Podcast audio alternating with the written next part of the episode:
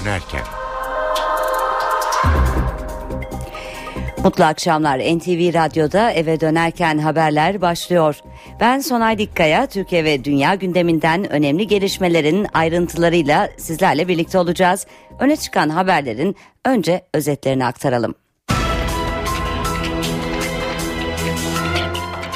17 Aralık soruşturmasına ilişkin ilk iddianame tamamlandı. Mahkemeye sunuldu. Zanlılar rüşvet almak vermek resmi belgede tahrifatla suçlanıyor. İstanbul Ok Meydanı'ndaki silahlı kavgada hayatını kaybeden Burakcan Karamanoğlu memleketi Giresun'da şehitlikte toprağa verildi. Burak'ın babası törende sağduyu çağrısı yaptı. Cumhurbaşkanı Abdullah Gül de acılı babayı arayıp metanetli açıklaması için teşekkür etti. Meydanlarda tansiyon yüksek, liderlerin mesajları sert. Ancak Rize'nin Çayeli, Çayeli ilçesi belediye başkan adayının seçim kampanyası ülke sınırlarını aştı, gülümsetti. Ankara-İstanbul arasını 3 saate indiren hızlı trenin test sürüşleri yapıldı, başarıyla tamamlandı. Dünyanın gözü Kırım'da. Batı Rusya'yı hafta sonu yapılacak referandumdan vazgeçirmeye çalışıyor. Moskova diretiyor. Kırım sokaklarında ise gergin bir bekleyiş var. Az sonra başkent Simferopol'e bağlanıp NTV ekibinden son notlar alacağız. Suriye'deki Süleyman Şah Türbesi'nin bulunduğu köyü El-Kaide bağlantılı örgüt ele geçirdi. Türkiye'nin sınırları dışında tek toprak parçası olan türbede silahlı kuvvetleri önlemleri artırdı. Dışişleri Bakanı Ahmet Davutoğlu da her türlü saldırı aynı şekilde karşılık görür dedi. Ve Almanya'da liselerde Türkçe dersleri başladı. Özetleri aktardık. Şimdi ayrıntılar.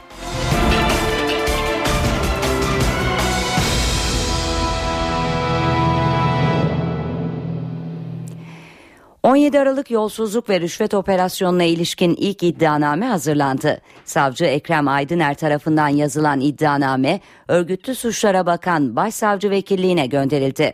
Başsavcı Vekilliği de dosyayı 20. Ağır Ceza Mahkemesi'ne iletti.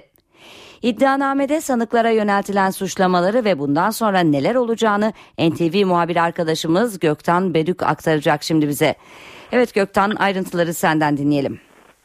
Evet iddianame UYAP üzerinden 20. Ağır Ceza Mahkemesi'ne gönderildi. Ama öncelikle şunu söyleyelim önemli bir gelişme daha var. Adliye koridorlarında Fatih Belediye Başkanı Mustafa Demir'in avukatlarıyla konuştuk. Avukatlar Mustafa Demir'in delil yetersizliğinden hakkında takipsizlik kararı verildiğini söyledi.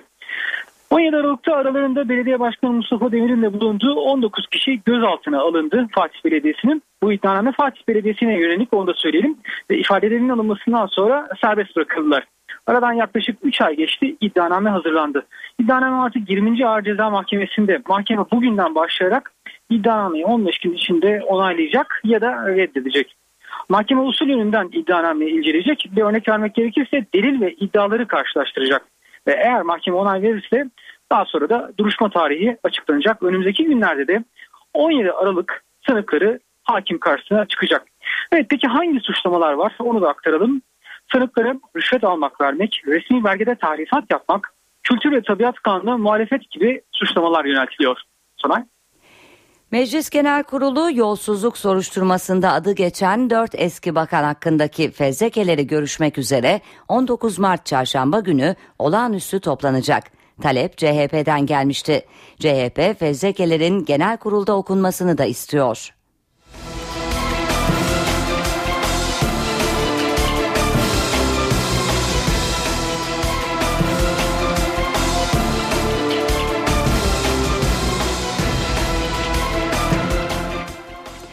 İstanbul Ok Meydanı'ndaki silahlı kavgada hayatını kaybeden Burakcan Karamanoğlu Giresun'daki şehitlikte toprağa verildi.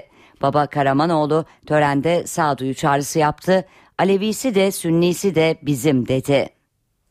İstanbul Ok Meydanı'nda çıkan silahlı kavgada yaşamını yitiren Burakcan Karamanoğlu memleketi Giresun'da son yolculuğuna uğurlandı. Karamanoğlu'nun cenazesi karayoluyla Şebin Karahisar ilçesine götürüldü. Cenaze yüzden fazla aracın oluşturduğu konvoyla karşılandı. Ardından Alucra ilçesindeki baba evine götürüldü. Baba Halil Karamanoğlu çıkan olaylara tepki gösterdi. Bu Türkiye'de yaşayan insanların hepsi bizim kardeşimiz. Biz kimseyi ayırt etmiyoruz.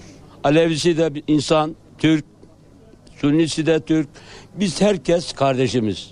Türkiye'yi karıştırmak için ellerinden gelen her türlü gayreti yapıyorlar. Yazık günah değil mi bu gençlere? Cenaze helallik alınmasının ardından camiye götürüldü. Bu sırada ilçe merkezinde protesto yürüyüşü düzenlendi. Cenaze töreni sırasında ilçedeki iş yerlerinde ve sokaklarda Türk bayraklarıyla Karamanoğlu'nun fotoğrafları asıldı. Burakcan Karamanoğlu 22 yaşındaydı. 3 ay önce askerden gelmişti. Genç Burakcan'ın cenazesi Büyük Cami'de kılınan cuma namazının ardından Alucra şehitliğine defnedildi. Cumhurbaşkanı Abdullah Gül, Berkin Elvan'ın cenaze töreninin ardından İstanbul ve Tunceli'de meydana gelen olaylarda hayatlarını kaybeden Burakcan Karamanoğlu'yla polis memuru Ahmet Küçüktağ'ın ailelerine başsağlığı diledi. Gül, Burakcan Karamanoğlu'nun babası Halil Karamanoğlu'na oğlunuzun acısını yüreğinizde taşırken verdiğiniz metanetli mesaj ve açıklamaları dinledim. Çok etkilendim. Bunun için size ayrıca teşekkür ediyorum dedi. Berkin Elvan'ın ölümünün ardından protestoculara sosyal medya üzerinden sert tepki ve hakaretlerde bulunan polis görevden uzaklaştırıldı. İstanbul Emniyet Müdürlüğü'nden yapılan açıklamada emniyet mensubuna yakışmayacak paylaşımların kesinlikle kabul edilemeyeceği kaydedildi. Görevinden uzaklaştırılan polis memuru hakkında ayrıca soruşturma da açıldığı bildirildi.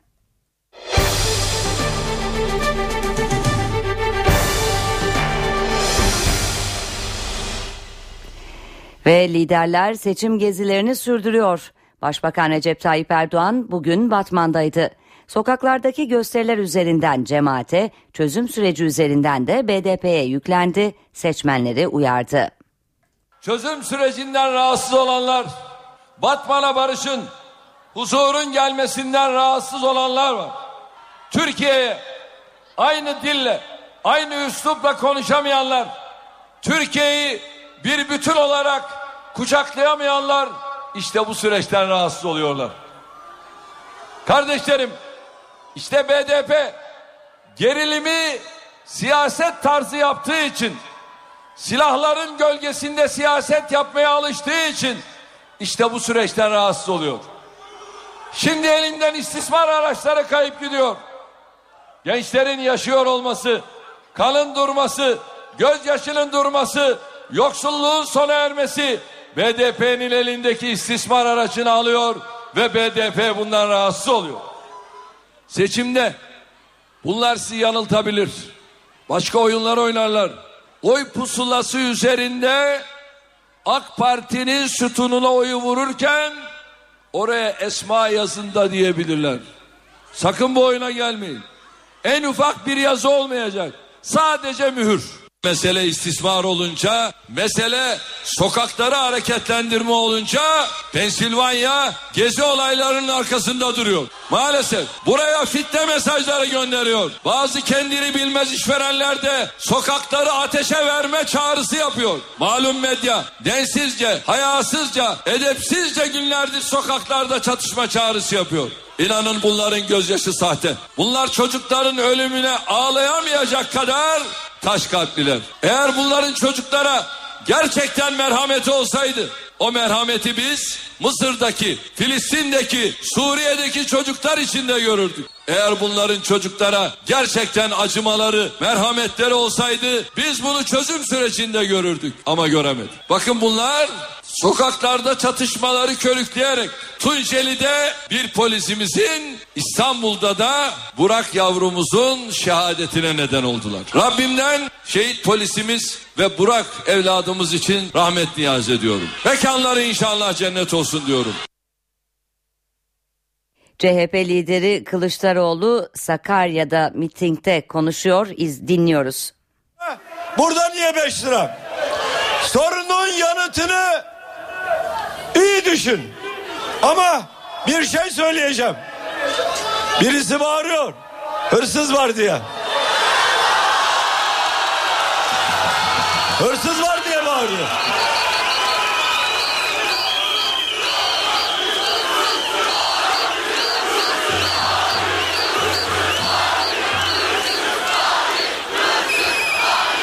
Eğer eğer bakın bu çok önemli.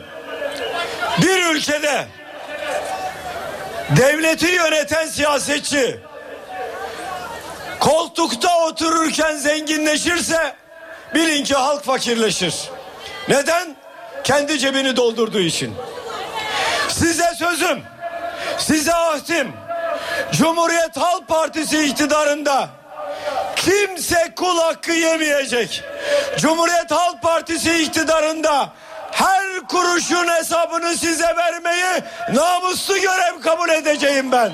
Bunun sözünü veriyorum.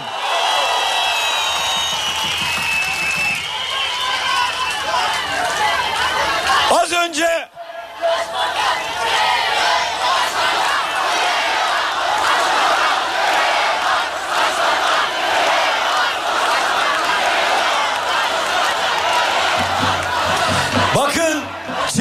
için sadece çiftçi için sadece mazotu söyledim.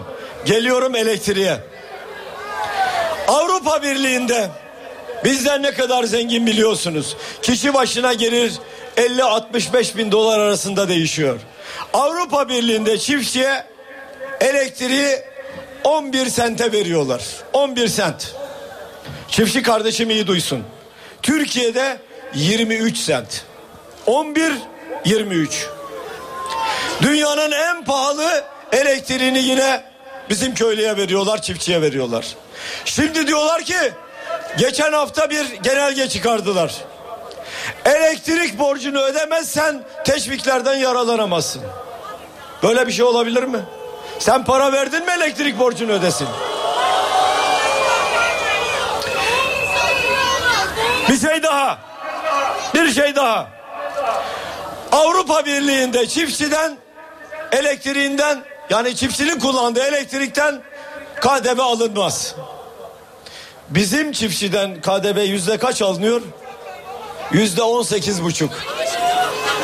Orada alınmıyor, bizde yüzde on sekiz buçuk alınıyor. O nedenle söylüyorum.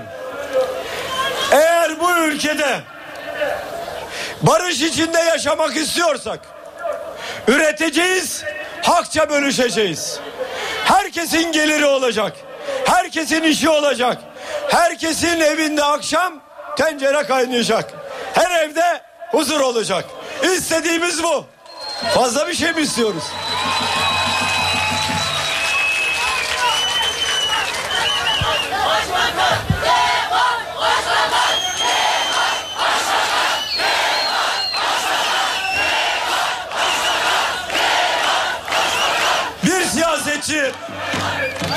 Halkına hesap vermeyi isterse, arzu ederse her koşulda verebilir. Çiftçiye, esnafa, emekliye, işçiye, memura, herkese sesleniyorum. Kimse hayatından memnun değil. O zaman dönüp şu soruyu soracağız kendimize. 17 Aralık Şebi Aruz Mevlana'nın Hakk'a yürüdüğü gün. Hazreti Mevlana demiş ki benim ölüm yıl dönümüm, ölüm günüm benim düğün gecem olsun demiş. Ve Şebi Aruz düğün gecesi demek. Biz 17 Aralık'ta Şebi Aruz'daydık. Her yıl giderim. Bu yılda gittik Şebi Aruz'a.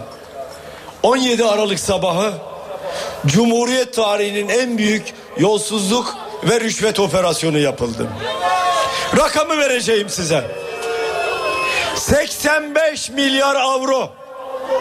Türk lirasıyla, yeni Türk lirasıyla 247 milyar lira. Eski parayla 247 katrilyon.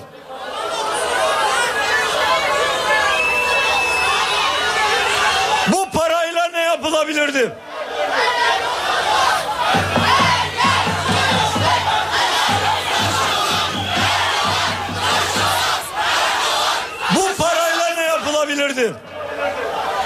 Herkesin dinlemesini isterim. Özellikle esnaf kardeşlerimin dinlemesini isterim.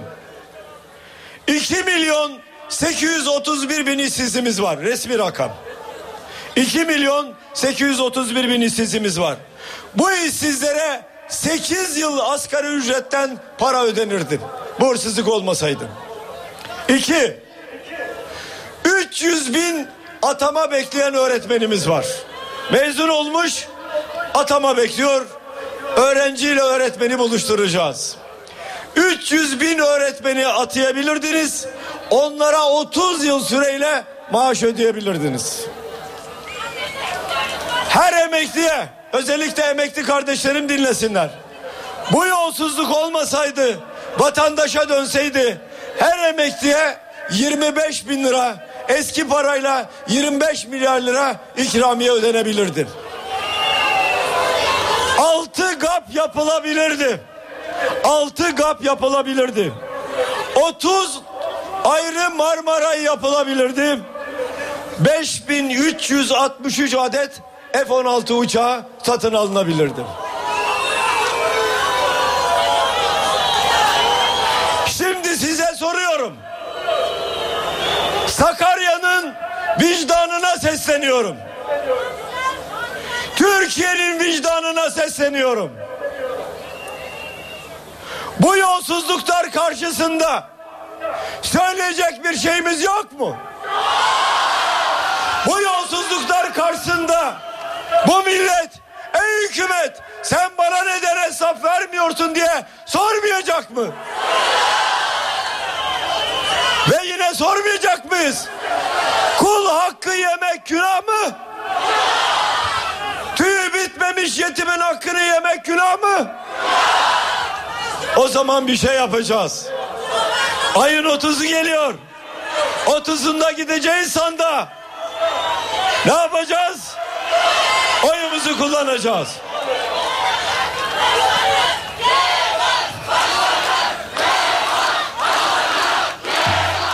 NTV Radyo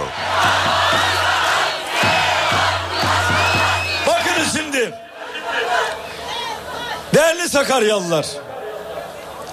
Olay ortaya çıktı. Dediler ki bunlar montaj. Bakın şimdi. Bakın gerçekten. Eğer bunlar montajsa çağrı yaptım. Olabilir ya montajdır. Montajsa Telekomünikasyon İletişim Başkanlığı'nın kayıtlarını yayınlayın dedim. Çünkü 76 milyon yurttaşın telefonları oradan geçiyor. Telekomünikasyon İletişim Başkanlığı'ndan geçiyor. Kim kiminle kaç saniye, kaç dakika, hangi saat, hangi saniyede görüşmüşse orada var. Kendisine çağrı yaptım. Dedim ki sen madem ki bunlar yalandır, montajdır diyorsun, o kayıtları yayınla. Yayınladı mı? Niye yayınlamıyor? Sakarya ne kadar doğruysa o kayıtlar da o kadar doğru. İki. İki. Yine çağrı yaptım. Olur ya. Tip kayıtları tutmamış olabilir. Onu da söyleyebilirsin. Oysa ben tutulduğunu çok iyi biliyorum. O zaman bu ses kayıtlarını gönder dünyanın en saygın kuruluşlarından birisine ikisine. Orada bir kontrol etsinler. Montaj mıdır değil midir? Söylerler hep biz duyarız. Hep biz öğreniriz. Gönderdi mi? Göndermeyeceğim diyor. Niye göndermeyeceğim diyor? Çünkü Sakarya kadar gerçek de onun için. Üç. Bu daha önemli. 18 Nisan 2013. Milli İstihbarat Teşkilatı bir rapor veriyor. Başbakana bir rapor veriyor. Diyor ki şu bakanlarla Rıza Sarraf arasındaki ilişki kamuoyu tarafından duyulursa hükümet zor durumda kalır. Bakın tarih veriyorum. 18 Nisan 2013. Aralık ayı ile Nisan ayı arasında bir şey oldu mu? Olmadı. Niye olmadı? Sen başbakansan Milli İstihbarat Teşkilatı senin bakanların rüşvet alıyor diye senin önüne rapor koymuşlarsa senin buna itiraz etmen, bakanları çağırman, ya arkadaş siz ne yapıyorsunuz diye sorman gerekmiyor mu? Ama yapmadı. Dört. Dört. Hadi diyelim bunların tamamı yalan. Bunun bir bakanı çıktı. İstifa eden bakanı. Dedi ki benim önüme dilekçe koydunuz istifa et. Ya arkadaş ben niye istifa edeyim dedim. Sen söyledin ben yaptım. Sen talimat verdin ben imza attım. O zaman ben niye istifa edeyim? İstifa edeceksen sen istifa et. Dedi mi? Şimdi ben size soruyorum. Temiz siyasetten yana mısınız? Ahlaklı siyasetten yana mısınız? Hakkı yemeyenlerden yana mısınız? Tüy bitmemiş yetimin hakkını yemeyenlerden yana mısınız? Adresimiz belli. Yerimiz belli. Hep beraber gideceğiz. Ayın 30'unda oyumuzu kullanacağız. Bir demokrasi şöleni içinde oyumuzu kullanacağız. Temiz siyasete yol açacağız. Ben inanıyorum ki bakın bu yolsuzluklar olmasaydı çiftçi bu durumda olmazdı. Bu yolsuzluklar olmasaydı esnaf bu durumda olmazdı. Bu yolsuzluklar olmasaydı emekli bu durumda olmazdı. Bu yolsuzluklar olmasaydı işsizlik bu boyutlarda olmazdı. Gelin Türkiye'nin önünü açalım. Gelin yeni bir siyasetin önünü açalım. Gelin halka hesap vermeyi namuslu görev kabul eden siyasetin önünü açalım.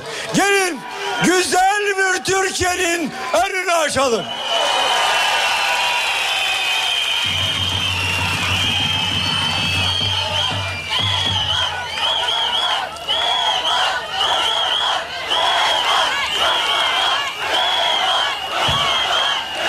Bir şey daha. Bir şey daha değerli kardeşlerim.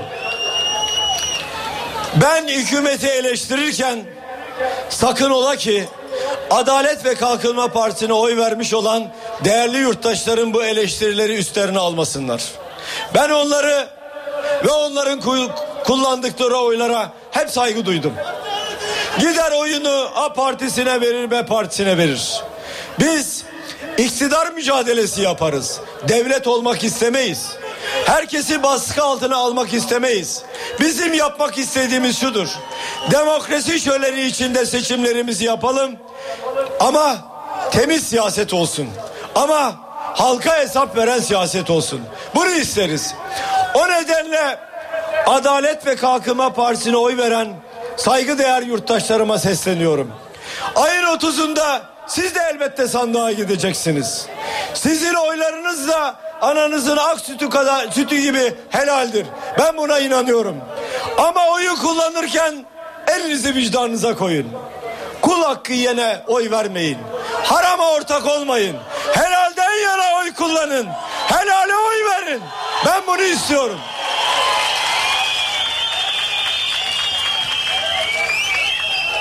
Ve bir şey daha.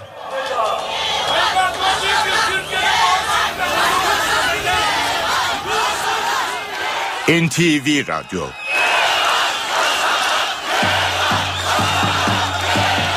Ve bir şey daha. Size sözüm var. Cumhuriyet Halk Partisi iktidarında bizi bir iş adamı eleştirirse ertesi gün onun kapısına iki vergi müfettişi göndermeyeceğiz.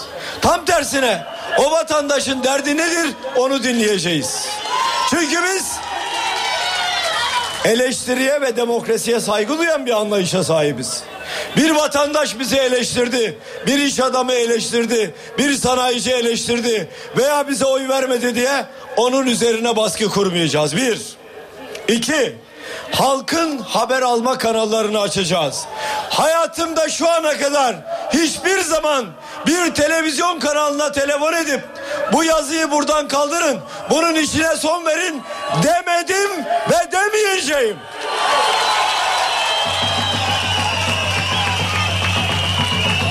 Kimsenin ekmeğiyle oynamak istemeyiz. Bana onu öğrettiler. Kimsenin nafakasıyla ekmeğiyle oynama dediler. Yapmadım bunu hayatımın hiçbir döneminde. Ama o telefon ediyor. Onun işine son verin diye. Peki onun ailesi yok mu? Çoluk çocuğu yok mu? Sende hiç vicdan yok mu? Sen sormuyor musun ona? Ya sen bunun işine son veriyorsun kardeşim.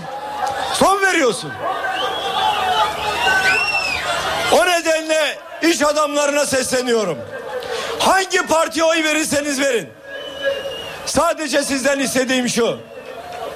Çalışın, üretin, istihdam yaratın. Benim başımın üstünde yeriniz var. Hangi partiye oy verirseniz verin. Hiçbir zaman size baskı kurmayacağım. Kısaca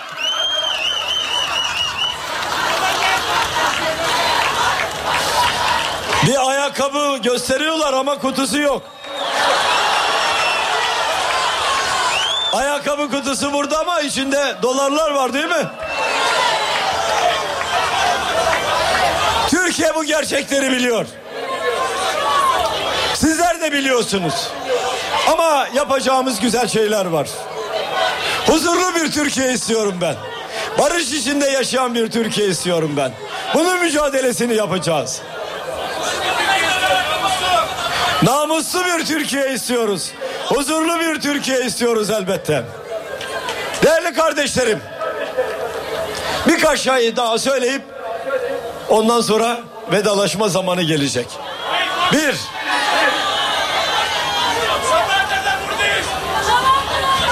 Siz sabaha kadar buradaysanız Kemal kardeşiniz de buradadır. Hiç endişe etmeyin.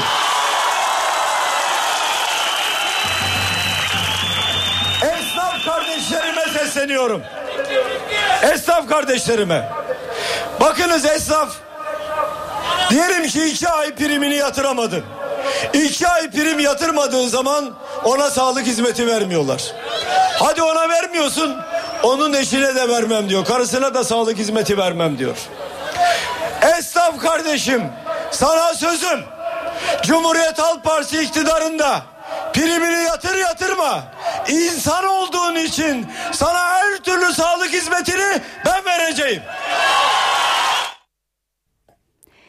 CHP lideri Kılıçdaroğlu'nun Sakarya mitinginde yaptığı konuşmayı dinledik. Ve diğer gelişmelerle devam edelim. MHP lideri Devlet Bahçeli'nin de bugünkü durağı Afyonkarahisar'dı. Bahçeli başbakana size milli gömleğinizi kim çıkarttırdı diye sordu. Şimdi Türkiye'yi iç ve dış odaklar yönetiyor diye iddia ediyorsun. Senin iktidara gelişinde acaba iç ve dış odakların etkisi ve tercihi var mıdır? Eğer varsa bugün suçladıklarınla bu etkiyi sağlayan odaklar aynı mıdır yoksa farklı merkezler midir? Bunu anlatmak mecburiyetindesin. Bu karanlık dönemi açıklamak, netletmek mecburiyetindesin. Hangi iç odak ve dış odak nereden ne kimdir bunları belirleyerek size milli görüş gömleğini kim çıkarttı, niçin çıkarttı? Başbakan Erdoğan'ın Batman'da halka seslendiği dakikalarda BDP eş başkanı Selahattin Demirtaş da bu kentte miting düzenliyordu. Demirtaş mitingi sonrası gazetecilerin sorularını yanıtladı. Sokak olayları nedeniyle provokasyon uyarısında bulundu. Bu işte kirli oyunların, provokasyonların ortaya çıkardığı bir acıdır. Ben kendisinin de ailesine başsağlığı diliyorum. Kendisine Allah'tan rahmet diliyorum Burakcan'ın. E, gençler bu konuda çok dikkatli olmalı. Şiddet içermeyen gösterilere şiddet kullanarak müdahale edemez. Bunun dışında gösteri yapan gruplara da başka sivil gruplar müdahale edemez. Bu işte iç çatışmaya kadar gidecek Allah korusun sonuçlara yol açar. Herkesin çok dikkatli olması lazım. Ee, yani özellikle kışkırtılmaya hazır olan e, ve e, ne yaptığını bilmeyen e, gruplar e, bu tür provokasyonlarla e, hesaplayamadıkları, çok da bilincinde olmadıkları e, büyük e, siyasi sonuçlara ve büyük e, iç çatışmalara e, vesile olurlar. E, kimse e, bu tür provokasyonlara gelmesin diye buradan çağrı yapmak istiyorum.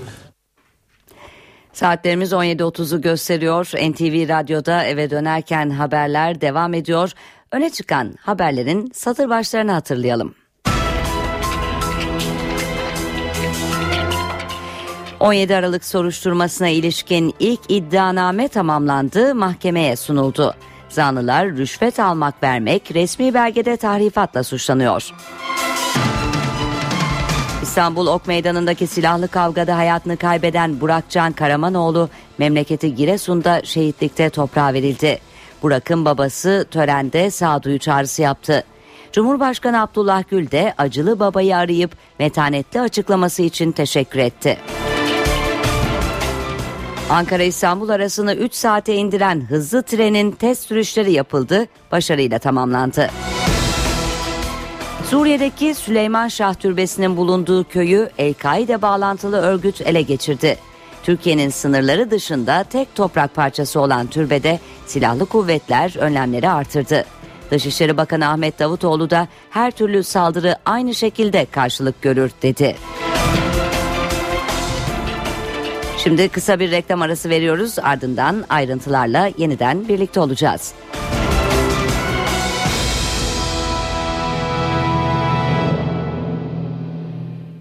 Eve dönerken devam edecek. Saatlerimiz ortalama 17.37'yi gösterirken NTV Radyo'da eve dönerken haberler spor bülteniyle devam ediyor. Sözü NTV Radyo Spor Servisinden Volkan Küçük'e bırakıyoruz. Spor haberleri başlıyor.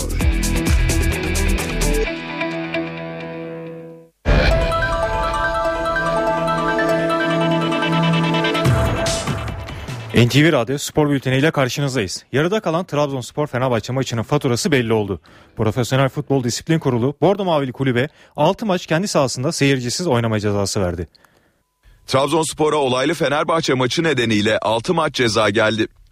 Bordo Mavili takımın Fenerbahçe ile oynadığı maç, tribünlerden atılan yabancı maddeler ve kale arkasındaki koruma ağlarını tutan direğin kırılması sonrası hakem Bülent Yıldırım tarafından tatil edilmişti. Karşılaşma sonrası olaylar Avni stadının dışına taşmış, Trabzonsporlu taraftarlarla polis arasında çatışma yaşanmıştı.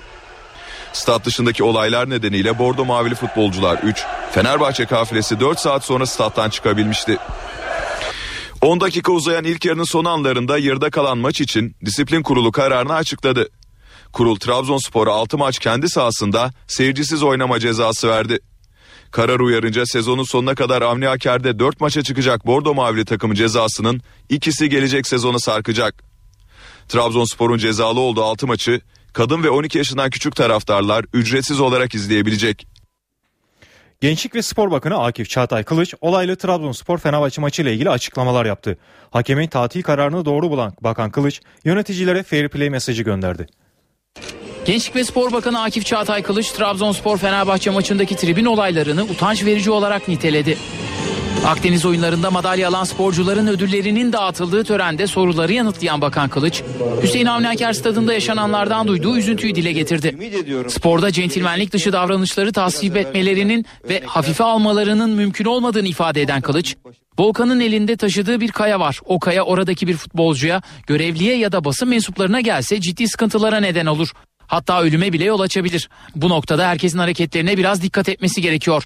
Özellikle Trabzonspor Fenerbahçe maçının öncesinde yaşananlar sürece bakıldığında bir nebze daha dikkatli olunması gerektiğini düşünüyorum dedi. Karşılaşmanın tatil edilmesini doğru bulduğunu ifade eden Kılıç kulüp yöneticilerine mesajlar gönderdi. Bakan Kılıç, o şartlar altında maçın devam etmesi mümkün değildi. Hakem maçın oynanması için elinden geleni yaptı ancak olmadı. Herkesin bir sorumluluğu var. Nasıl ki sporcuların da sorumlulukları varsa spor kulübü yöneticilerinin de sorumlulukları var. Herkes söylediği sözün nereye gidebileceğini, nelere yol açabileceğini düşünmesi gerekir ve buna göre konuşması gerekir diye konuştu. Bakan Akif Çağatay Kılıç, Nisan'da başlayacak e-bilet uygulamasının pek çok konuyu çözmekte etkili olacağına inandığını dile getirdi. Bir saha kapatma cezası da Bursa Spor'a geldi. Yeşil Beyazların sahası kadın ve çocuk taraftarlar önünde oynadığı Karabük Spor maçında yapılan kötü tezahüratlar nedeniyle bir kez daha kapandı.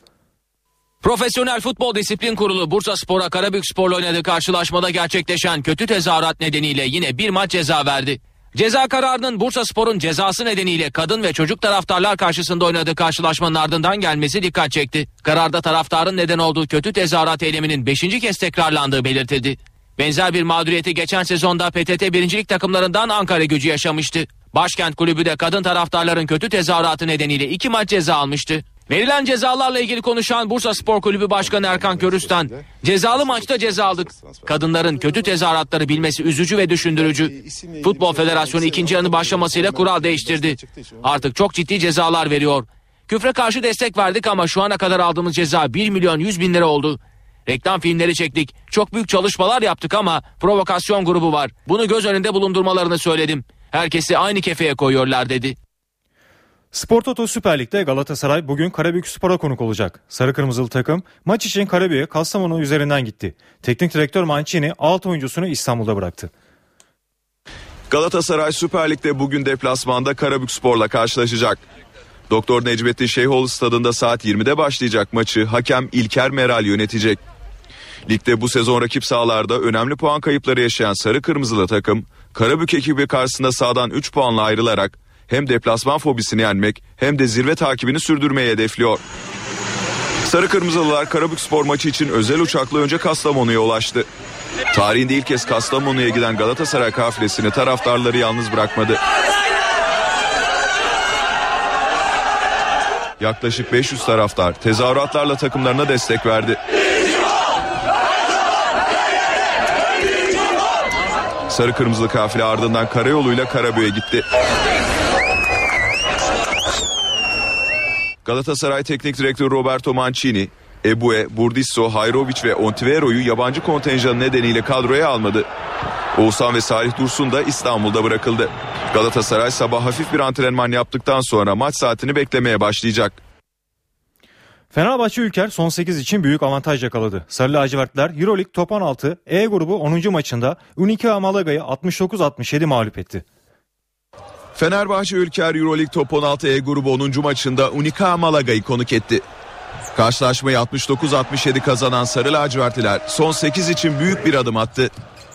Fenerbahçe Ülker Sports Arena'da oynanan karşılaşmanın ilk dakikalarında iki takım da sayı üretmekte zorlansa da Fenerbahçe Ülker ilk periyodu Bogdanovic'in etkili oyunuyla 14-11 önde kapattı. Fenerbahçe Ülker maçın ikinci periyoduna Bo Makalev'in basketleriyle başladı.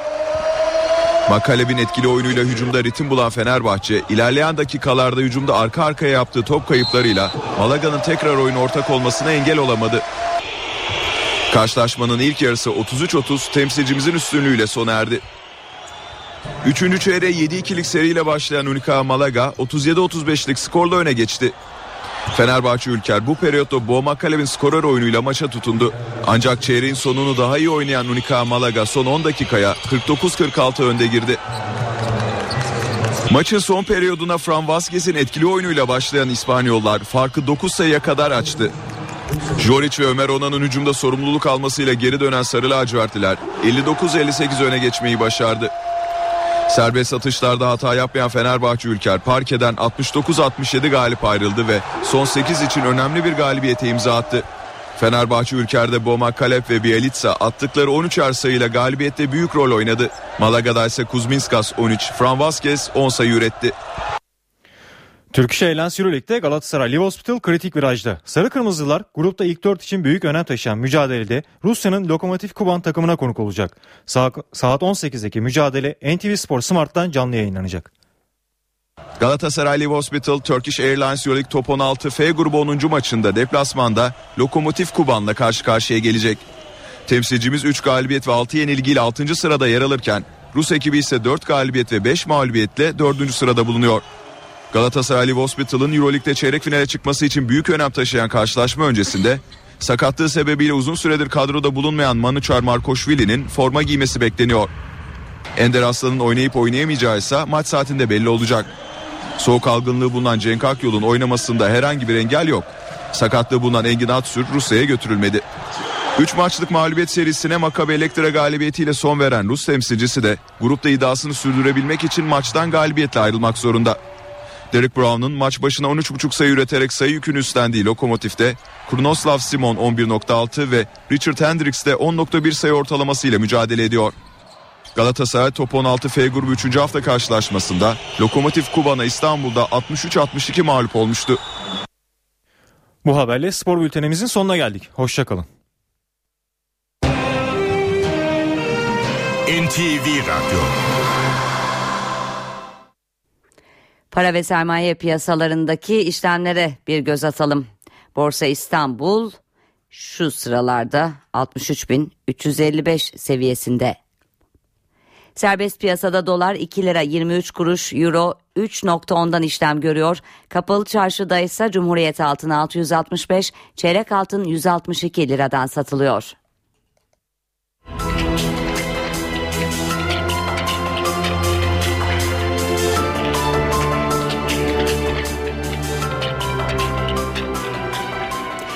Bugün 14 Mart Tıp Bayramı. Sağlık çalışanları sorunlarına dikkat çekmek için iş bıraktı ve sokağa çıktı. Ankara'da tabip odasından bir grup hekim Sağlık Bakanlığı'na yürüdü. Doktorlar protestoya konu olan taleplerini ücretlerin artırılması, çalışma sürelerinin azaltılması, işten çıkarmalara ve taşeron uygulamalara son verilmesi olarak özetledi. Doktorlar ayrıca hasta yakınlarının saldırılarına karşı da can güvenliği istedi.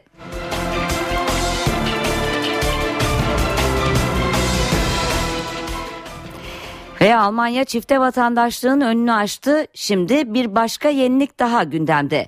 Türkçe dersi müfredata girdi. Bazı liselerde talep eden öğrencilere Türkçe dersleri verilmeye başlandı. Ayrıntıları Doğçeverle Türkçe servisinden Başak Özay anlatacak. Evet Başak talep nasıl Türkçe ilgi görüyor mu ayrıntıları senden dinleyelim. Uzmanların aktardıklarına göre Türkçe Almanya'da oldukça seviliyor ve özellikle lise ve üniversite öğrencileri arasında Türkçe'ye olan ilgi de giderek artıyor. Aslında Almanya'da uzun yıllardır okullarda Türkçe dersleri var fakat bu dersler daha çok Türk kökenli öğrencilere yönelik olarak ana dillerini daha iyi öğrenebilmeleri için ilkokullarda veriliyordu ve notlar üzerinde de fazla etkisi olmuyordu. Sadece az sayıdaki lisede Türkçe dersleri vardı ancak talebin artması okulları da harekete geçirdi. Türk Türkçenin artık İngilizce, Fransızca gibi dillerin yanında seçmeli yabancı dil olarak lise müfredatına da girmesi planlanıyor. Proje ilk olarak Türk nüfusunun en yoğun olduğu eyalet olan Kuzey Ren-Vestfalya'da başlayacak. Eyaletin resmi kayıtlarına göre geçen sene yaklaşık 8 bin öğrenci Türkçe ders, dersleri aldı. Bu nedenle Türk asıllı olmayan öğrencilerin de Türkçe dersi alabilmesi için yeni bir eğitim planı oluşturuldu. Ancak yine Türk nüfusunun oldukça yoğun olduğu Baden-Württemberg'deki iki lisede de 2015-2016 eğitim yılında Türkçenin seçmeli yabancı diller arasına alınması planlanıyor. Tabii ki bu artan ilginin nedeni nedir? Biraz da buna değinmekte yarar var. Bunlardan ilki Türk kökenlilerin artık ana dillerini daha iyi öğrenmesi ve Türkiye'yi de kendileri için bir perspektif olarak görmesi. İkincisi ise Almanların da ekonomisi giderek büyüyen Türkiye ilgisinin artmaya başlamış olması. Zira son rakamlara göre yine değişim programları kapsamıyla yurt dışına çıkan öğrencilerin %90'ı bazı üniversitelerde İstanbul'u tercih ediyor. Tabii ki bu sene 2014 Türk-Alman Bilim Yılı ve bunun da projeyi, bu tür işbirliği projelerini Türkçenin daha e, fazla konuşulmasını ve Türkçe ilgiyi artırması bekleniyor. E, böyle Almanya'dan veriler ve rakamlar e, görüyoruz ki e, buradaki Türkçe artık yalnızca buradaki Türk toplumunu etkilemiyor ve burada Türklerle birlikte yaşayan Almanları da e, ilgilendiren, onların ilgisini çeken bir dil olarak yerini alıyor Alman toplumunda. Evet İstanbul'daki trafik durumuna bir göz atacağız. Öncelikle köprülere bakalım. Boğaziçi Köprüsü şu sıralarda oldukça yoğun. Yoğunluk Çağlayan'dan itibaren Hürriyet Tepesi, Mecidiyeköy, Zincirlikuyu üzerinde devam etmekte. Fatih Sultan Mehmet Köprüsü'nde de trafik Hastal'dan itibaren başlıyor. Kavacığa kadar oldukça yoğun. Anadolu'dan Avrupa'ya geçişlerde ise Boğaziçi Köprüsü'nde Çamlıca Altunizade girişinde trafik akıcı. Anadolu Avrupa yönünde yine Fatih Sultan Mehmet Köprüsü'nde de Ataşehir Ümraniye akıcı, Kavacık'ta yoğunluk var, köprü üzeri akıcı. Saatlerimiz 18'i gösteriyor. NTV Radyo'da eve dönerken haberlerle bir kez daha birlikteyiz. Günün öne çıkan haberlerinden satır başlarını hatırlayalım öncelikle. 17 Aralık soruşturmasına ilişkin ilk iddianame tamamlandı, mahkemeye sunuldu. Zanlılar rüşvet almak vermek resmi belgede tahrifatla suçlanıyor. Meclis yolsuzluk soruşturmasında adı geçen 4 eski bakan hakkındaki fezlekeleri görüşmek üzere 19 Mart çarşamba günü olağanüstü toplanacak. CHP fezlekelerin okunmasını da istiyor ancak Meclis Başkanı Cemil Çiçek soruşturmanın gizliliği nedeniyle fezlekelerin incelenemeyeceği mesajını verdi. İstanbul Ok Meydanı'ndaki silahlı kavgada hayatını kaybeden Burak Can Karamanoğlu memleketi Giresun'da şehitlikte toprağa verildi. Burak'ın babası törende sağduyu çağrısı yaptı. Ankara İstanbul arasını 3 saate indiren hızlı trenin test sürüşleri yapıldı, başarıyla tamamlandı. Rusya Kırım'daki referandum konusunda geri adım atmadı. Londra'da Amerikalı mevkidaşıyla görüşen Rusya Dışişleri Bakanı Sergey Lavrov, referandum yapılmalı, halkın tercihine saygı duyacağız dedi. Suriye'deki Süleyman Şah Türbesi'nin bulunduğu köyü El-Kaide bağlantılı örgüt ele geçirdi. Türkiye'nin sınırları dışında tek toprak parçası olan türbede silahlı kuvvetler önlemleri artırdı. Dışişleri Bakanı Ahmet Davutoğlu her türlü saldırı aynı şekilde karşılık görür dedi.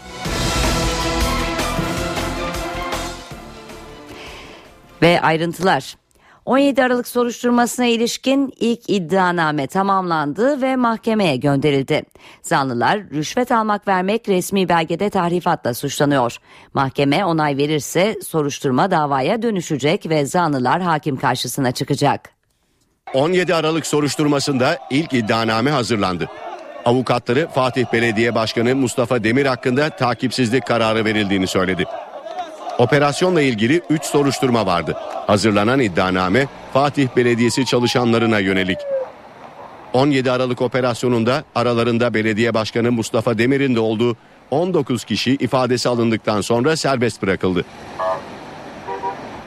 İddianame 3 ayın sonunda tamamlandı. Sanıklar hakkında rüşvet almak, vermek, resmi belgede tahrifat yapmak, kültür ve tabiat kanununa muhalefet gibi suçlamalar yöneltiliyor. İddianame 20. Ağır Ceza Mahkemesi'ne gönderildi. Avukatları Mustafa Demir hakkında delil yetersizliğinden takipsizlik verildiğini açıkladı. Bakan çocuklarının da bulunduğu şüpheliler hakkında iddianamelerse henüz hazır değil. Meclis Genel Kurulu yolsuzluk soruşturmasında adı geçen 4 eski bakan hakkındaki fezlekeleri görüşmek üzere 19 Mart çarşamba günü olağanüstü toplanacak. Talep CHP'den gelmişti. CHP fezlekelerin genel kurulda okunmasını da istiyor. Peki ne olacak? Meclis Başkanı'nın bugün verdiği mesajlar neyi işaret ediyor? Cevapları parlamento günlüğünde NTV muhabiri Miray Aktağ Uluş'tan alacağız. Son ay e, Meclis Başkanı Cemil Çiçek'in verdiği o mesajlar fezlekelerin detaylarının ekteki dosyaların milletvekilleri tarafından incelenmeyeceğine işaret ediyor.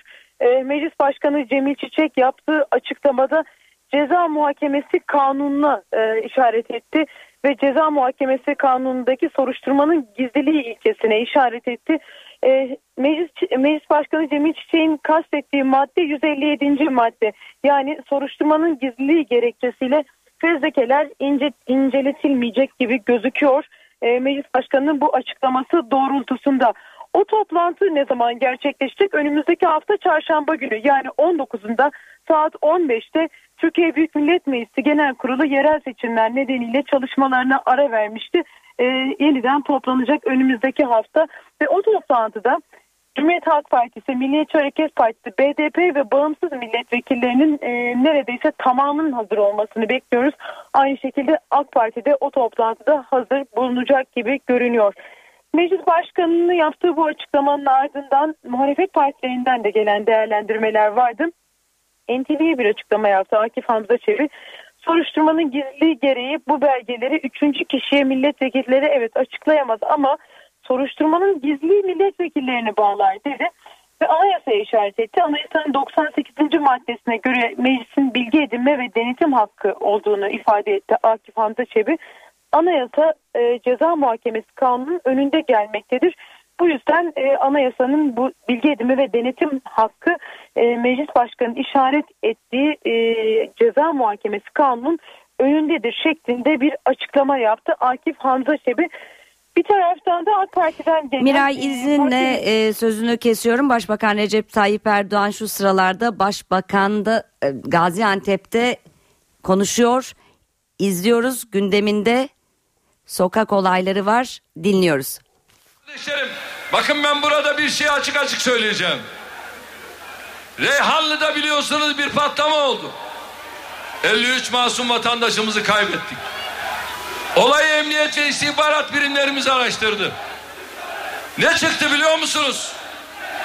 Patlamanın emrini verenler CHP heyetini Suriye'ye zalim Esed'e götüren kişiler çıktı. Olayın içinde CHP'ye yakın kişiler var. Olayın içinde CHP milletvekillerinin akrabaları var. Olayın içinde CHP'li medya, medya var. Günlerce sorduk. Bunu izah edin. Çıt çıkmadı. Yetmedi. Bu CHP bütün dünyada terörist bilinen Türkiye'de kanlı eylemler yapan silahlı terör örgütünü teşvik etti. Suratlarına çarptık. Bugüne kadar tek kelime söylemediler. Bu silahlı terör örgütünü daha hala eleştiremediler. Kınamadılar. Bu nedir Allah aşkına? Ey Gaziantep soruyorum bu nedir? Türkiye düşmanı Esed'le kol kola gezeceksin. Devlet düşmanı terör örgütlerine kol kanat geleceksin. Milli güvenliği tehdit eden Pensilvanya'nın dizinin dibine oturacaksın. Sokakları tahrik edeceksin. Alevi Sünni çatışmasını, kardeş kavgasını körükleyeceksin. Sonra hiçbir şey olmamış gibi yüzsüzce, pişkince ortalıkta dolaşacaksın. Kardeşlerim, buradan bir şey daha soruyorum. Bakın bu Pensilvanya'daki zat çok önemli burası. Bir tane Filistinli çocuk için gözyaşı dökmedi. Dökemez. Patronları zaten buna izin vermez. Bir tane Mısırlı Suriyeli çocuk için gözyaşı dökmedi. Mavi Marmara şehitleri için gözyaşı dökmedi. Hatta ruhlarını muazzep etti. Şimdi kalkmış oradan buraya hem de mezhep ayrımcılığını körükleyen, sokakları tahrik eden taziye mesajları gönderiyor. Yazıklar olsun sana. Aynını MHP yönetimi yapıyor. Onlara da yazıklar olsun. O Pensilvanya, o MHP şimdi gitsinler de İstanbul'da katledilen Burak kardeşimizin hesabını versinler. Gitsinler de kendi Tunceli milletvekillerinin attıkları alçakça tweetlerin hesabını versinler. Hiç merak etmeyin. Biz bu ülkeyi sokakta bulmadık. Bu sokak bu sokak vandallara teslim edilmez. Gaziantep kaygısız ol. Kaygısız ol Gaziantep. Biz bunun hesabını soracağız. Sen hiç merak etme. Başına asla yere eğmeyeceksin. Ümitsiz olma. Bunun hesabını 30 Mart'ta inşallah soracağız. Sevgili Gaziantep'liler 11 yılda biz Gaziantep'e ne kadar yatırım yaptık biliyor musunuz? 12 buçuk katrilyon. 12 buçuk katrilyon. Yani her yıl ortalama bir katrilyon 100 trilyon yatırım yaptık. NTV Radyo Eve dönerken haberler devam ediyor. Kırım'da gerilim sürüyor. Bu gerilim ortamında pazar günü halk sandığa gidecek. Referandum arifesinde Kırım'ın başkenti Simferopol sokaklarında neler olduğunu NTV'den Ahmet Yeşiltepe'ye soracağız. Evet Ahmet sen iki hafta önce de Kırım'daydın. Şu an için Kırım'da sokaklar ne durumda izlenim, izlenimin ne ayrıntıları senden dinleyelim. Sonay e, belki Ukraynalıların çok fazla sesi çıkmıyor ama Kırım'da Kırım Tatarları e, söz konusu referandumun e, hukuki olmadığını ve bu yüzden anayasaya uygun olmadığını, doğru olmadığını açıklayarak e, bu şekilde yapılacak bir e, referanduma gitmeyeceklerini, oy kullanmayacaklarını açıklıyorlar. Hatta seslerini en yüksek tonda çıkarıyorlar. E, bugün itibariyle e, Kırım'da, sokaklarda, otogarlarda çok sayıda Kırım Tatarı ellerinde Ukrayna ve e, özel Kırım e, Cumhuriyeti'nin bayrakları e, bir arada Ukrayna ile birlik sloganları atarak ve e, millet vatan Kırım e, sloganları atarak e, referanduma gitmeyeceklerini bir kere daha göstermiş oldular. Bu çerçeveden bakacak olursak e, Tatarlar aslında e, uluslararası toplumun eline çok önemli bir koz verecekler. Yaklaşık yarım milyon nüfustan söz ediliyor. E, resmi rakamlar her ne kadar e, belki bu göstermese de %12-13 arasında bir nüfustan söz ediyoruz. E, Tatar nüfustan söz ediyoruz Kırım'da. Tatarlar eğer referandumu boykot ederlerse uluslararası toplum oylamanın yani bu referandumun yasa dışı olduğu yolunda çok önemli bir gerekçe elde edecek. Yani e, bu şekilde de e, Rusya'ya bağlı Rusya tarafından e, tırnak içinde söylüyorum ilhak edilmiş, işgal edilmiş e, bir Kırım e, Cumhuriyeti e, ve Rusya'ya bağlanmış olan bir özel cumhuriyet e, hiçbir şekilde tanınmayacak ve e, Rusya'ya yönelik yaptırımlar devam edecek. E, Tatarlar evet e, referanduma gitmeyecekler, oy kullanmayacaklar. E, ancak Ruslar ısrarla Tatarları kendi yanlarına çekmek için epey uğraştılar. E, efsanevi Kırım Tatar lideri Mustafa Cemil Kırımoğlu ki e, ayrıca Ukrayna e, parlamentosu e, parlamenteri e, Tataristan'ın çok e, önemli figürlerinden birisi. Kazan Tataristan'ın e, eski cumhurbaşkanlarından Mintemir, Mintemir e, Şamiyev'in aracılığıyla e, Rusya Devlet Başkanı Putin'le görüştü. Şamiyev e, yani o da bir taka e, topluluğun Cumhurbaşkanı e, Cemiloğlu'na baskı yaptı. Dedi ki e, Rusya'nın bayrağının altına girin, referanduma girin, evet oyu kullanın. E, Kırım Tatar e, Milli Meclisi'nin hakları verilecek. E, Ruslar size daha fazla özgürlük verecek diye telkin etti. Buna rağmen e, Kırımoğlu e, resmi bir açıklama yapmasa da bugün Kırım Tatarlarının otoyollarda, sokaklarda yapmış oldukları gösteriler e, Tatarların referandumda oy kullanmayacaklarını e, bir kere daha gösteriyor. Kırım'da enteresan şeyler yaşanıyor. Kırım'ın eski e, yerleşimlerinden Tatarların eski başkenti Bahçesaray'daki Ukrayna motorize e, tümeninin komutanı, Ukraynalı komutan Vladimir Sadovnik'in bu sabah yüzleri maskeli ve komando kıyafetli bir grup milis gücü tarafından kaçırıldığı yolunda haberler var. Yani Ukrayna ordusu da artık tamamen dağılmış durumda.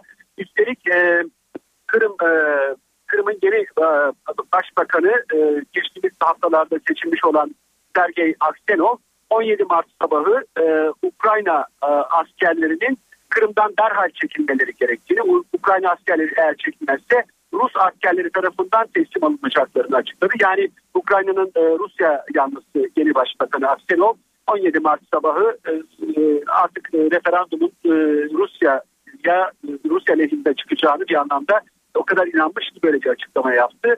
E, doğrusu gelişmeler e, Ukrayna'nın doğusu açısından da endişe verici. Çünkü e, doğuda Rusya'nın e, özellikle tank güçlerini e, arttırdığı yolunda gelen haberler uluslararası ajansların e, çekmiş olduğu fotoğraflar da bunu gösteriyor.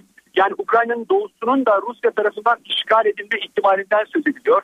Biz e, buraya Simferopol'e e, Ak Mescid'e Tatarların e, adlandırdığı şekliyle Ak Mescid'e başkente e, trenle geldik Odessa'dan. E, Odessa'daki Türkler de endişe içerisinde Rusya'nın özellikle Ukrayna'nın doğusunda bir askeri harekata girişmeleri e, konusunda endişeleri var. Ancak bir tahliye söz konusu olursa başkonsolosluğa Tunus ve e, Libya'da daha önce görev yapmış e, ve e, Türkiye'nin çok başarılı bir tahliye operasyonu vardı hatırlayacağınız gibi. E, orada görev yapmış diplomatların e, e, Odessa'ya Odessa'ya geldiklerini e, Odessa'ya geldiklerini öğrendik.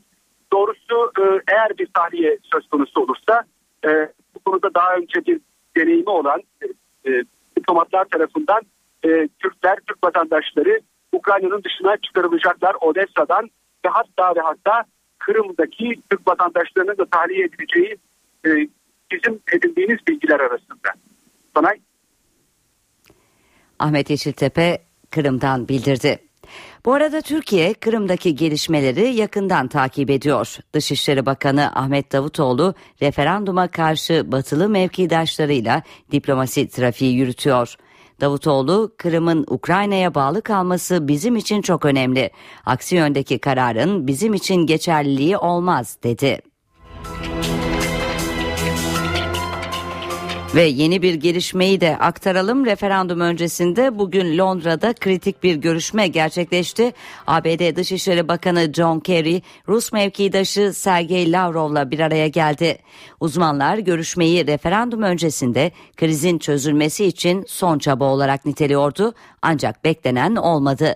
Rusya referandumdan taviz vermedi. Lavrov, Batı ile görüş ayrılığımız sürüyor. Rusya, Kırım'daki referandumun sonucuna saygı duyacak, halk sandığa gitmeli, dedi.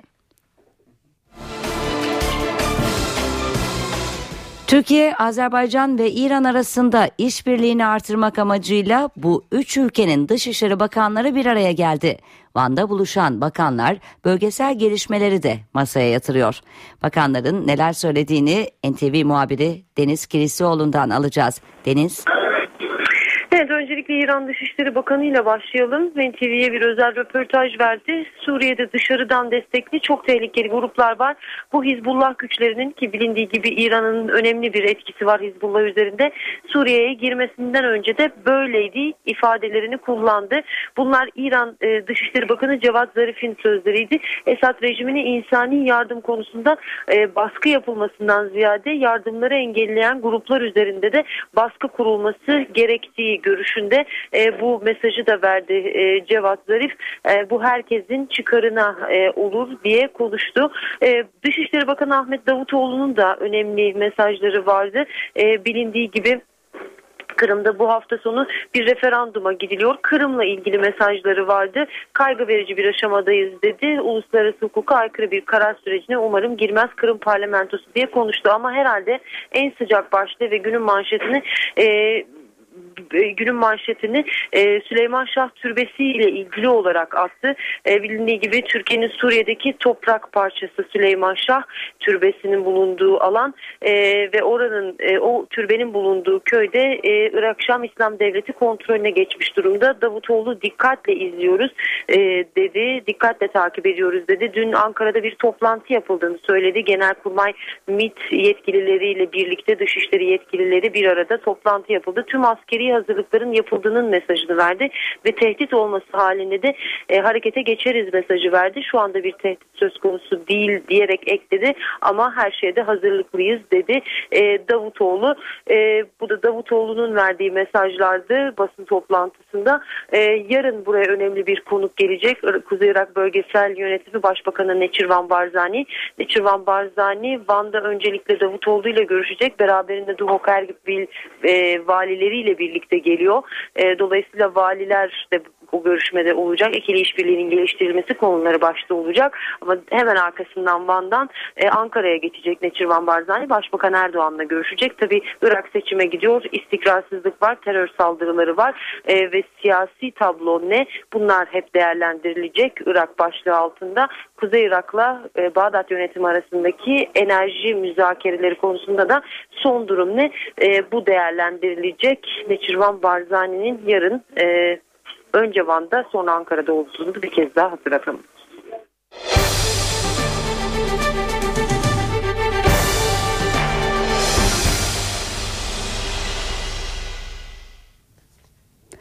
Para ve sermaye piyasalarındaki işlemlere bakalım. Borsa İstanbul günü 63.279 puandan tamamladı.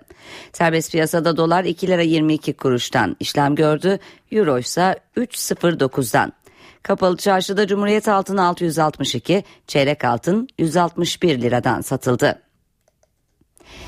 Ve Mayıs ayında yeni tüketici kanunu yürürlüğe girecek. Gümrük ve Ticaret Bakanlığı öncesinde çok sayıda yönetmelik taslağı hazırlayıp bunları görüşe açtı.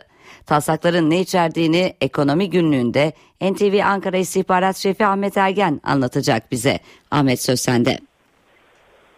Çok sayıda yönetmelik taslağı hazırlandı. Süreli yayın kuruluşlarının yani gazetelerin düzenlediği promosyon kampanyalarından e, tüketici hakem heyetleri, reklam kurulları ve garanti belgesi uygulaması, fiyat etiketi uygulamasına kadar birçok konuda e, yeni e, söz, e, yönetmelik taslakları hazırlandı. Ama bunlar içinde öne çıkan, dikkat çeken bazı noktalar var. Ee, özellikle kapatıyoruz başlıklı ilanlarla uzun süre devam eden indirim kampanyaları, böyle lanse edilen kampanyalar var. Bu konuda esnaf ve tüketici birlikleri yanıltıcı olduğu ve haksız rekabet yarattığı gerekçesiyle tedbir alınmasını istemişti. Konu ekonomi yönetiminin de gündemindeydi. Ee, geçtiğimiz günlerde en e, üst isimlerden Başbakan Yardımcısı Ali Babacan'dan bu konuda uyarılar gelmiş ve e, bu tip uygulamalardan rahatsızlık dile getirilmişti. İşte hazırlanan yeni yönetmeliklerden birinde bu konuya e, bir çeki düzen veriliyor böyle söyleyebiliriz. Hazırlanan yönetmelik taslağına göre bir ticari işletme kapanması, iş yeri adresi ya da faaliyet konusunu değiştirmesi halinde bu değişiklik nedeniyle yapacağı indirimli satışların süresini 3 aydan uzun tutamayacak. Yani indirimli satış süresi 3 ayı geçemeyecek. Yine indirimli satışlarla ilgili başka hükümler de var hazırlanan yönetmelik taslağında. Buna göre indirimli satışa konu edilen mal veya hizmetlerin indirimli satış fiyatı, indirimden önceki fiyatı tarife ve fiyat listeleri etiketlerinde gösterilecek. İndirimli satışa konu edilen mal veya hizmetlerin e, indirimden önceki fiyattan daha düşüğe satışa sunulduğunun ispatı da satıcıya ait olacak. Yine indirimin miktarı veya oranı hesaplanırken bir önceki fiyatta esas alınacak yönetmelik taslağına göre. Bir başka yönetmelik taslağı da alınan ürünlerin garanti süresiyle ilgili bu konuda garanti süresi içindeki hakların sınırını genişleten bir e, hazırlık var. Eğer bir malın garanti süresi 12 aydan az ise e, bu bir yıla 12 aya tamamlanacak. Yani 12 ayın altında bir garanti süresi söz konusu olmayacak. Tüketiciler ürünle ilgili onarım hakkını seçerse yani e, sorunlu çıkan bir ürünü değiştirmek, yenilemek yerine onarım hakkını tercih ederse satıcı kuruluş işçilik masrafı, parça bedeli ya da başka herhangi bir ücret talep edemeyecek. Bundan sonraki dönemde faturalarda garanti belgesi yerine geçemeyecek. Garanti belgesi için e, tamamen bu amaca hizmet eden belgeler düzenlenecek. Ve diğer gelişmelerle devam edelim. Katkılı akaryakıta indirim kapıda. Enerji Piyasası Düzenleme Kurumu akaryakıt dağıtım şirketlerinden katkı maddeli benzin ve motorin fiyatlarında indirim istedi. Sektör temsilcileri talebe olumlu yaklaştı. Şimdi katkılı benzin ve motorinde 6-7 kuruşluk indirim bekleniyor. Katkı maddeli benzin ve motorin fiyatlarında indirim olabilir. Enerji Piyasası Düzenleme Kurumu akaryakıt dağıtım şirketlerinden fiyatları indirmesini istedi. Şirketler çağrıya olumlu yaklaştı. Türkiye'nin son dönemdeki bu hassas durumunu da dikkate alarak gerekli adım atacaklarını ümit ediyorum. Atacaklarını da sinyallerini aldık. Türkiye'de akaryakıt ürünlerinin yaklaşık %10'u daha pahalı satılıyor. Çünkü bu ürünlerde performans artırıcı katkı maddeleri var. Katkılı benzin ve motorinle normalleri arasındaki fiyat farkı litre başına 10-12 kuruşu buluyor. Dağıtım şirketlerine bu farkın nedenini soran Enerji Piyasası Düzenleme Kurumu şirketlere 20 Mart'a kadar sizden indirim bekliyoruz yazısı gönderdi. İndirim yapmazsanız yasayla tanınan yetkilerimizi kullanırız diyen EPDK, akaryakıt sektörünün itiraz ettiği tavan fiyat uygulaması da dahil çeşitli adımların atılabileceği mesajı verdi. Dağıtım şirketleri EPDK yetkilileriyle bir araya geldi ve haftaya indirim yapılabileceği mesajı verdi. Bu hususta eğer kendilerinin makul bir seviye karlarını çekmeleri durumunda bununla ilgili herhangi bir karar almamız söz konusu olmayabilir. Katkılı benzin ve motorinde 6-7 kuruşluk indirim bekleniyor. Saatlerimiz 18.30'u gösteriyor. NTV Radyo'da eve dönerken haberler devam ediyor. Haberlerin satır başlarına bir göz atalım.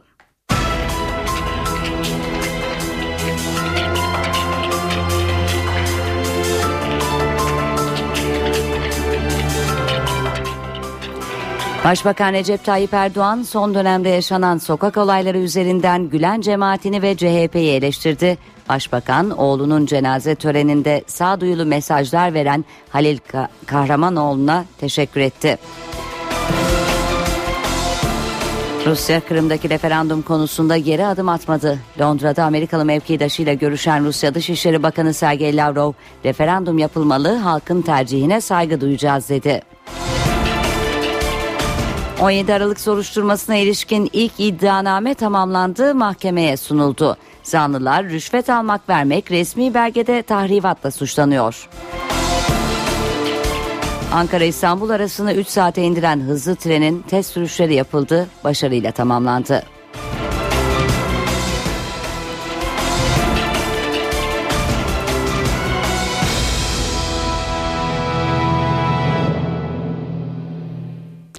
Ve şimdi hava tahminlerini alacağız. NTV Meteoroloji Editörü Gökhan Abur'u dinliyoruz. İyi akşamlar. Yarın Marmara'nın tamamı Ege, Akdeniz, İç Anadolu ve Güneydoğu'da pazar günü ise yurt genelinde sıcaklıklar yeniden yükselecek ama pazar gecesi ve pazartesi günü kuzey kesimlerden başlayarak yeniden azalacak. Salı günü batıda sıcaklıkların yeniden yükselmesini bekliyoruz. Yarın gün içinde yurt genelinde yağış görülmeyecek. Akşama doğru Hakkari Şırnak arasında hafif yağış görülebilir. Pazar günü ise Akdeniz ve Batı bölgelerimiz yeniden yağışlı havanın etkisine girecek. Rüzgarın kuzeye dönmesiyle yağışlar giderek kuvvetlenecek ve akşama doğru yurdun büyük çoğunluğunu etkisi altına alacak. Pazartesi günü Trakya, Kıyı Ege ve Batı Akdeniz'de yağışlar etkisini kaybederken Marmara'nın doğusu Karadeniz, İç Anadolu ve doğudaki yağışlar kuvvetlenecek. İç ve doğu bölgedeki yağışlar havanın soğumasıyla karla karışık yağmur ve kara dönecek. Doğu Karadeniz ve Güneydoğu'daki yağışların daha kuvvetli olmasını bekliyoruz. Salı günü yalnızca Güneydoğu ve Doğu Anadolu'nun güneyinde yağış var. İstanbul'da yarın sıcaklıklar biraz daha yükseliyor. Lodos sıcaklıkları 15 dereceye kadar çıkaracak. Pazar günü ise yağmur var. Hava birkaç derece soğuyacak. Ankara yarın güneşli sıcaklık 13 derece pazar günü ise yağış geliyor. İzmir hafta sonu ılık. Lodos'ta sıcaklık 18 derecenin üzerine çıkacak. Hepinize iyi bir hafta sonu diliyorum. Hoşçakalın. Sırada reklamlar var. Eve dönerken devam edecek. Ankara-İstanbul arasını 3 saate düşürecek hızlı tren dün gece test sürüşü için Ankara'dan yola çıktı. Son durağı olan Pendik'e sorunsuz ulaştı. Piri Reis adı verilen tren saatte maksimum 250 kilometre hızla gidecek. Yapımı için uzun süre çalıştılar. Gelişini heyecanla beklediler. Yüksek hızlı tren İstanbul'a ulaştı. Piri Reis adı verilen tren ilk test sürüşünü gece geç saatlerde yaptı. Test sürüşü için geniş güvenlik önlemi alındı. Hat üzerindeki ve çevresindeki çalışmalar durduruldu. Ankara'dan yola çıkan Piri Reis, Eskişehir, Bilecik, Sakarya ve Kocaeli'ye uğradı. Görevlilerden oluşan ilk yolcularını Pendik'e getirdi. Demiryolu çalışanları test sürüşünü başarıyla tamamlayan Piri Reis'i heyecanla karşıladı. Hızlı trenin kadranı 300 kilometreyi gösteriyor. Ancak tren maksimum 250 kilometre sabit hızla gidecek. Yüksek hızlı trenin devreye girmesiyle 550 kilometrelik Ankara-İstanbul hattı 3 saate düşecek. Hızlı tren şimdilik Pendik'e kadar. Birkaç yıl içinde hat Halkalı'ya kadar uzatılacak. Düzenlemesi ve Milli Eğitim Bakanlığı Teşkilat Kanunu ile ilgili düzenleme resmi gazetede yayımlanarak yürürlüğe girdi. Milli Eğitim Teşkilatı yenilendi. Yeni atamalara göre bakanlıktaki 14 genel müdürden 3'ü, Talim Terbiye Kurulu'nda 2 üye, 10 il Milli Eğitim Müdürü ve 23 daire başkanı görevden alındı. Ayrıca 298 il Milli Eğitim Müdür Yardımcısıyla 919 ilçe Milli Eğitim Müdürü de yeniden görevlendirildi.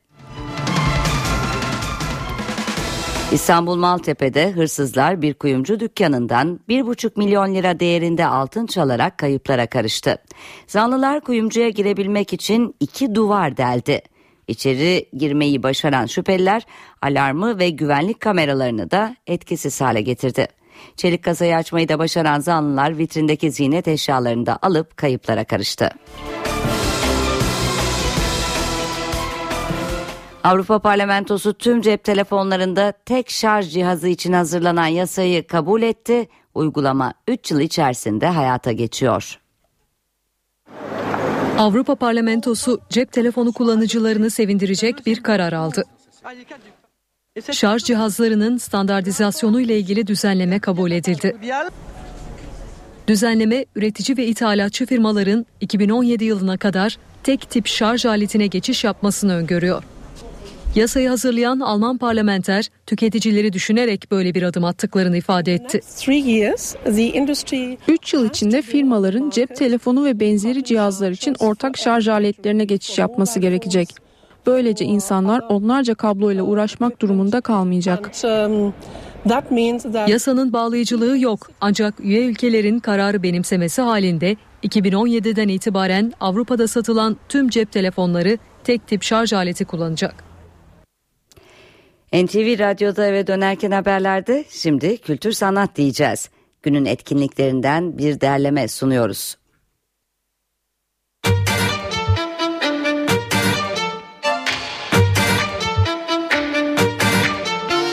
Arnavutluk'tan Fanfara Tirana özel bir gece için Babylon sahnesinde Transglobal Underground'la buluşacak bu akşam. Öncesinde ise Kolektif İstanbul eğlenceli performanslarıyla gecenin açılışını yapacak.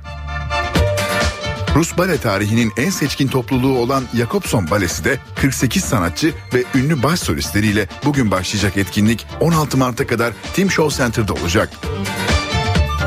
Bahar'ın gelişi ise Roxy'de kutlanıyor bu akşam. Gülşah Güray ve Güven Yıldız başta olmak üzere Radyo Eksen DJ'lerinin kabinde hazır bulunacağı parti saat 22'de başlıyor. Garaj İstanbul'da Hayko Cepkin Aşkın ızdırabını konseriyle sevenleriyle buluşuyor bu akşam. Hayko Cepkin performansına saat 23'te başlıyor.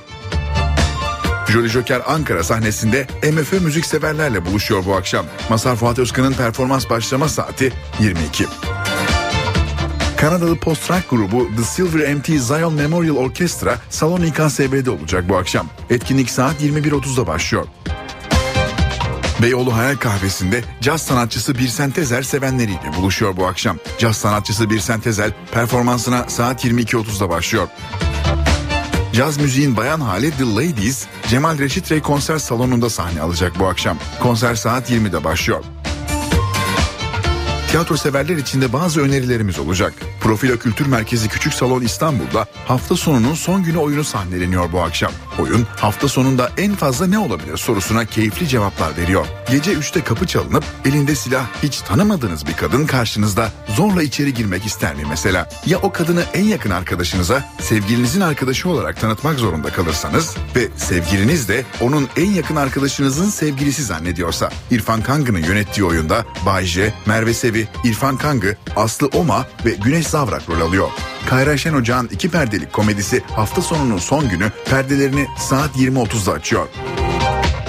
İstanbul Devlet Tiyatroları Üsküdar Tekel sahnesinde Çehov makinesi sahneleniyor bu akşam. Müge Gürman'ın yönettiği oyunda Fatih Sönmez, Hakan Banlı, Levent Öktem, Şahin Çelik, Erkan Taşdöğen ve Nalan Okçuoğlu gibi isimler rol alıyor. Oyunda büyük bir yazarın yaşam ve ölümü arasındaki döngüde oyunlarında yaratmış olduğu kendi karakterleriyle buluşması anlatılıyor. Çehov'un yargılarını belirlediği kendi karakterleriyle gelişen bir tür karşılaşmalar zincirini anlatan oyun perdelerini saat 20'de açıyor.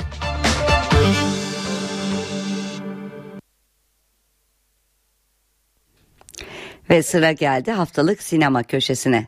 Bu hafta vizyonda 9 yeni film var.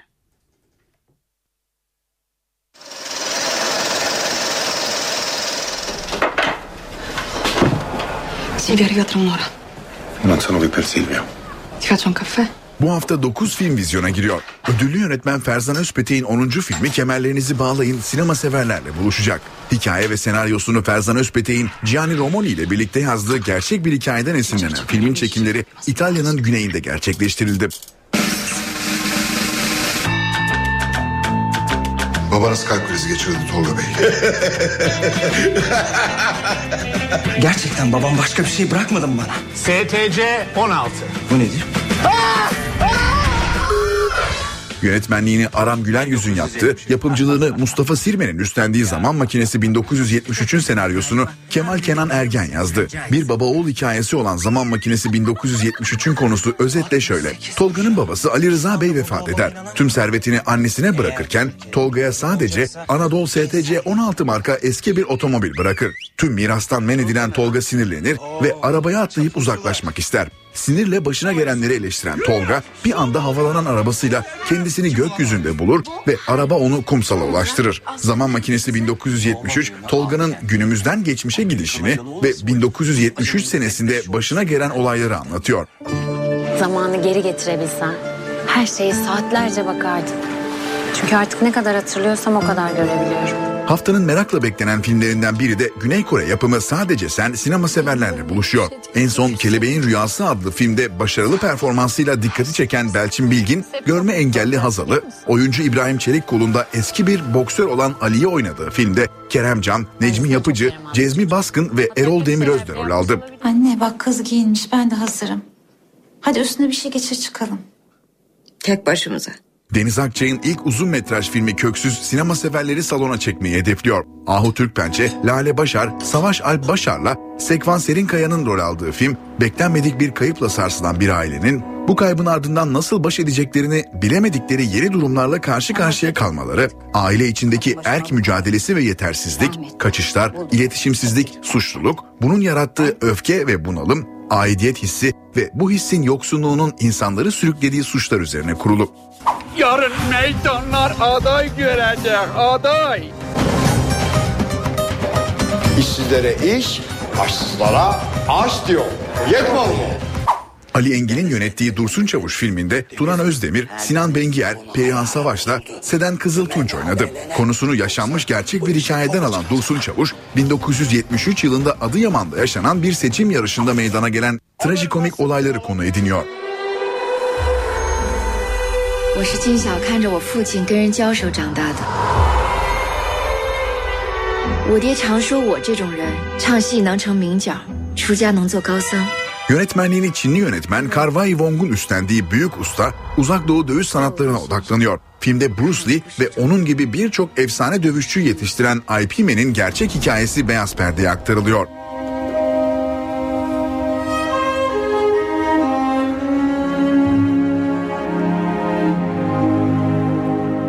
Haftanın animasyon filmi Rüzgar Yükseliyor sinema severlerle buluşuyor. Japon yönetmen Hayao Miyazaki imzası taşıyor. Film Jiro'nun yaşamını, Kanto depremini ve Japonya'nın 2. Dünya Savaşı'na girişini konu ediniyor. Mr. Peabody received his doctorate degree valedictorian. He pioneered new techniques in alternative energy. And in his spare time, he invented the fist bump, planking, the backside ollie, and Zumba. Sinema severleri Madagaskar, Kung Fu Panda ve Shrek'le tanıştıran Studio DreamWorks Animation'ın yeni macerası By Peabody ve meraklı Sherman zamanda yolculuk vizyona giriyor. Rob Minkoff'un yönettiği filmin senaryosunu Jay Ward ve Craig Wright yazdı. I spent two years thinking about one moment. He set me up.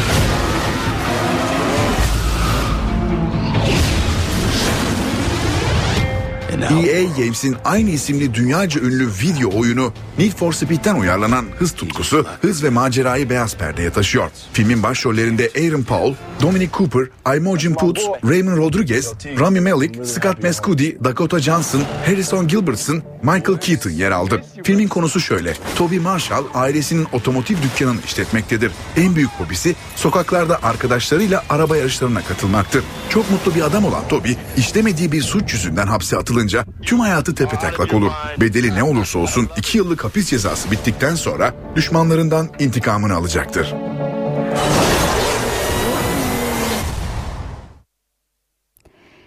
Saatlerimiz 18.49'u gösterirken İstanbul'daki trafik durumuna bir göz atacağız. Köprülerde şu saat itibariyle trafik yoğunlaşmaya başladı. Avrupa'dan Anadolu'ya geçişlerde Boğaziçi Köprüsü Çağlayan'dan Hürriyet Tepesi, Mecidiyeköy ve Zincirlikuyu olmak üzere oldukça yoğun. Fatih Sultan Mehmet Köprüsü'nde de Hassal, Seyrantepe ve Maslak sıkışık bir durumda. Nurtepe şu sıralarda akıcı görünüyor. Anadolu'dan Avrupa'ya geçişlerde Boğaziçi Köprüsü'nde köprü üzeri oldukça yoğun. Çamlıca Altunizade girişinde trafik akıcı. Fatih Sultan Mehmet Köprüsü'nde de Ataşehir ve Ümraniye akıcı. Kavacık ve köprünün üzeri oldukça yoğun. Köprü çıkışından itibaren Levent sapağında kısa bir yoğunluk gözlemliyoruz. Ardından tekrar trafik açılıyor. Ancak İstanbul caddelerinde şu saat itibariyle trafik yoğunlaşmış durumda. Evet eve dönerken haberler devam edecek. Şimdi kısa bir reklam arası vereceğiz. Ancak saat başında haber özetleriyle yeniden karşınızda olacağız. Saatlerimiz 19 eve dönerken haberlerde günün öne çıkan başlıklarını aktarıyoruz.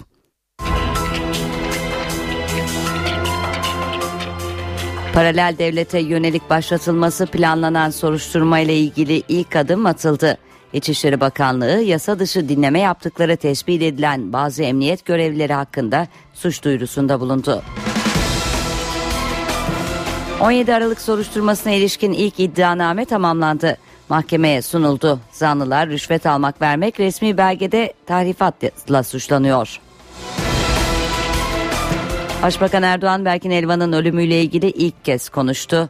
Yüzü poşulu cebinde bilyeler elinde sapanla o kişinin kaç yaşında olduğunu polis nereden bilecek diye sordu. Erdoğan Berkin'in ailesini de yaptığı açıklamalar nedeniyle eleştirdi. İstanbul Ok Meydanı'ndaki silahlı kavgada hayatını kaybeden Burak Can Karamanoğlu memleketi Giresun'da şehitlikte toprağa verildi. Burak'ın babası törende sağduyu çağrısı yaptı.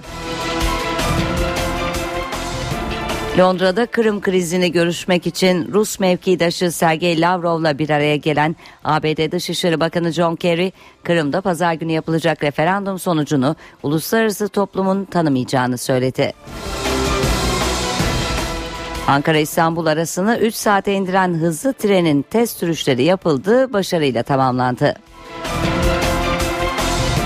Suriye'deki Süleyman Şah Türbesi'nin bulunduğu köyü El-Kaide bağlantılı örgüt ele geçirdi. Türkiye'nin sınırları dışında tek toprak parçası olan türbede silahlı kuvvetler önlemlerini artırdı. Dışişleri Bakanı Ahmet Davutoğlu her türlü saldırı aynı şekilde karşılık görür dedi. Ergenekon davası kapsamında 31 tutuklu kaldıktan sonra pazartesi günü tahliye olan 1. Ordu eski komutanı emekli Orgeneral Hasan Isız NTV'nin sorularını yanıtladı. Isız darbe yapmak aklımızın ucundan bile geçmedi dedi. Günün öne çıkan haberlerinden satır başlarını aktardık. NTV Radyo'nun yayını kısa bir aranın ardından maç toplantısı programıyla devam edecek. Hoşçakalın.